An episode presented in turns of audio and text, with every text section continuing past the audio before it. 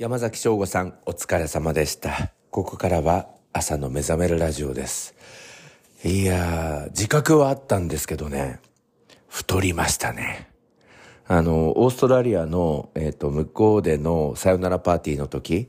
あの、久しぶりにジャケットを着て行ったんですよ。まあ、およそ10日ぶりぐらいだったのかな。で、着た時に、なんかお腹のところがすげえ邪魔って思ったんですよ。これ絶対太ってるなと思って、怖いな怖いなと思ってね。で、日本に帰ってきてからも体重計乗らなかったんですよ。だけどこれ絶対、えー肉がついたな、脂肪がついたなっていう実感があったんですけど、乗らなかったんですよ。でもまた昨日からスポーツジムを再開することにしまして、昨日インボディを測りましたらね、確実に太っておりました。私の体型チェックというところなんですが、適正っていうところと、ぽっちゃりっていう、えーその境界線があるんですけれども、6月の18日に測った時には、ギリギリ適正っていうところの境界線の中にいたんですけれど、えー昨日8月15日に測ったところ、ギリギリぽっちゃりっていう、その境界線があるんですけども、境界線をまたいでしまったっていうことで、やばいなと思います。えっ、と、体重をですね、まあちょっと発表したいと思いますけど、63.4キログラム。骨格筋量が28.7キログラム。そして体脂肪量が12.1キログラムということですね。ちゃりです。それでね、えー部位別バランスっていうのがあるんですけど、まず筋肉量はですね、えー上半身左、上半身右、下半身左、下半身右、それからお腹、胴体のところ、すべて標準になっております。一方、えー部位別脂肪バランスというところを見るとですね、えー上半身左、上半身右、下半身左、下半身右、すべて標準であるんですけれど、この胴体、つまり腹周りの脂肪が高いという数字になっておりまして、6.1キログラムも腹に脂肪がついているっていうのが、このスポーツジムのインボディで明らかになりました。いや、やばいですよね。あの、足の筋肉とかも、だいぶあの、坂道を歩いていたので、えーいい感じで足は細くなっております。腕とかも大丈夫です。顔は若干、むくみと、それから左目のところの腫れの影響っていうことにしたいと思うんですが、まあ、それがあるから、まあ、ちょっとだけ、えーむくんだかなっていう感じですが、腹がやばいです。この体型すごいですよね。キュッ、ボンキュっていう、あの、あの、形になってしまっておりました。で、このね、インボディっていうのはスポーツジムに行って頻繁に測っていたんですけれど、私がですね、一番良かったなっていう頃はですね、2019年の6月に計測したものです。こちら、体重が57.6キロです。で、現在は63.4キロということで、えーこれ、6キロ近く太り上がったっていうことですね。で、この時の体脂肪量は7.0キログラム。今12.1なので、5キログラム以上脂肪が突き上がったなっていうところなんですよ。で、この時のウエスト周りは72.6センチメートル、えー腹部脂肪チェックはスリムという風な表示になっておりました。ところが、昨日測ったところ、ウエスト周りは80.8センチメートルで、えーえー腹部脂肪チェックのところはメタボを示しております。いや、このままね、いっちゃうとね、キュッ、ボンボンボンボンボン、キュッっていう体になってしまって、これね、絶対ジャケットのボタンが閉まらない現象が起こってくるなと思っておりまして、えー今日もですね、これからちょっとスポーツジムに行ってこようかなと思っております。やばくなってまいりました。まあそんな中で、まあ昨日から節制しようと思っていたら、まあ卒業生から連絡が来まして、飲みに行きたいです、みたいな。二十歳になったたので、みたいな、あの連絡来たんですけど、いや、これちょっとね、行っちゃおうかなと思ったんですけど、昨日、丁重にお断りいたしました。1ヶ月で3キロ痩せるので、3キロ痩せたら、えー、また連絡しますと言いましたら、その教え子は、半年、あ、半月で、えー、痩せてきてください。連絡待ってますっていうことだったんですけど、半月で3キロっていうのはちょっと厳しいですよね。いやー、ちょっとやばい状況でございます。それでは始めてまいりましょう。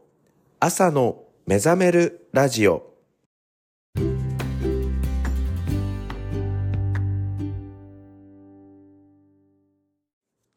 キュッ、ボンボンボンキュッ。改めましておはようございます。朝の目覚めるラジオナビゲーターの101件です。いやー、大変なことになりましたよ。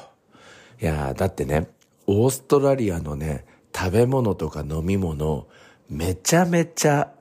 うーまいんですよ。でね、あの、何が一番オーストラリアに行っててうまいなって思うかっていうと、ハムなんですよね。で、ハムをこう、サンドイッチ状にして、こう、挟んで持っていくんですけれども、まあ、イメージわかりますかね？まあ、日本のサンドイッチってとっていうと、こう、三角形の形になると思うんですが、2枚のトーストに、でっかいハムを挟みまして、さらに、チーズ、このスライスチーズっていうんですか？あの四角形のチーズ。それもまあまあ大きいやつなんですが、それを2枚挟みまして、はい、出来上がりっていう感じのあの、サンドイッチを作って持って行ったんですけど、このね、ハムが美味しくて作っている間に2枚3枚と食べちゃうんですよ。すごいサイズが大きいんですけど、あの、うまいんですよね。なんか日本でいろんなハムが売られてると思うんですが、あのハムとちょっと違うんですよね。食べやすいんですよ。で、まあ、それにやられたなっていう感じと、あとはね、オレンジジュースとかリンゴジュースっていうのもすごい、まあ、大きなボトルで売られているんですが、そこに、あの、それをですね、あの、アパートメントの冷蔵庫に入れていたんですが、これもうまいんですよ。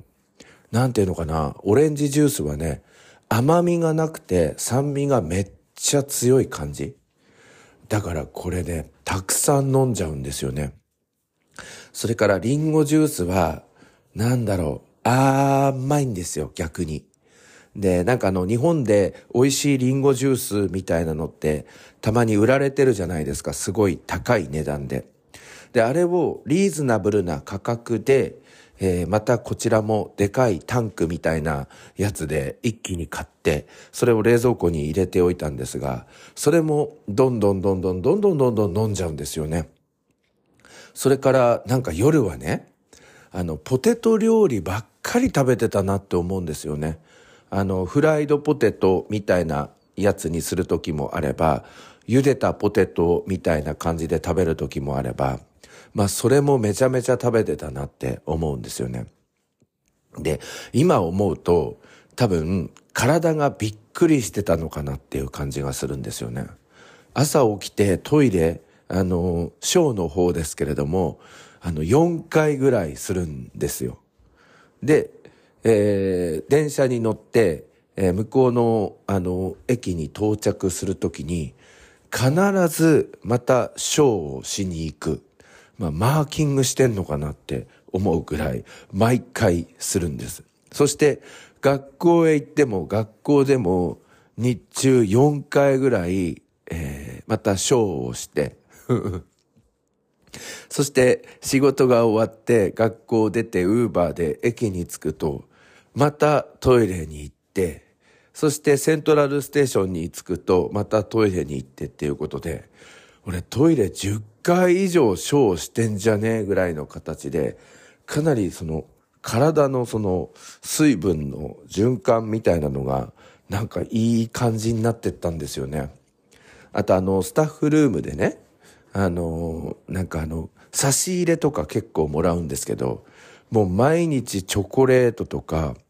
あとはあー甘いケーキでも美味しいんですけど、それと苦いコーヒーを飲むみたいな、あの、生活をしているうちに、こういう体になっちまったのかなって思いますね。だからね、やっぱり食って大事だけど、でも美味しいんですよね。だからね、次オーストラリアにまた2週間とか10日とか行かせてもらう機会があったら、ちょっとね、その美味しさを楽しみながら、だけど体がブクブクブクブクしていかないようにするっていうのを心がけながら、すごいなんか飴とムチみたいな感じになっちゃうんですが、このバランス感覚っていうのを気をつけていかないといけないのかななんて思いましたね。えー、ちょっとこれから節制しまして、スポーツジムとか行きまして、まあ昨日も30分ぐらい走ったんですよ。えー、スピードはそんなに速くせずに、9キロぐらいの、あの、時速9キロぐらいのスピードで30分間、あの、走るっていうのをやったんですけど、今日もこれからちょっとやってこようかなと思います。まあまあ、でもこれ明日からまた仕事が始まりますけれど、まあ仕事をしてると朝から晩までずっとバタバタバタバタバタバタバタバタ、あの、する生活になるので、まあ、そのうち自然に痩せていくのかなっていう感じですが、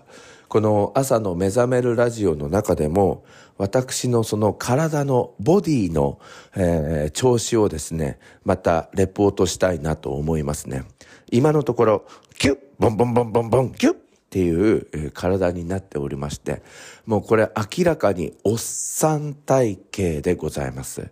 えー、また今日もね、ちょっと頑張っていこうかなと思いますけれども、えー、体に気をつけながら、あとちょっと、えー、お酒を控えようかなとも、えー、思っております、えー、ちょっと自信がないので、えー、声が小さい感じになってしまいましたが、えちょっとお酒を控えようと思っております。えこんなところでございます。さあ、私は明日から仕事でございます。これから冬までずっと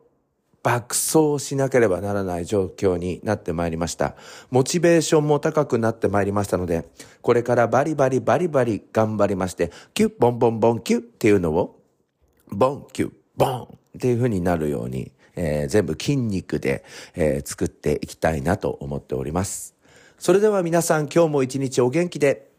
いってらっしゃい。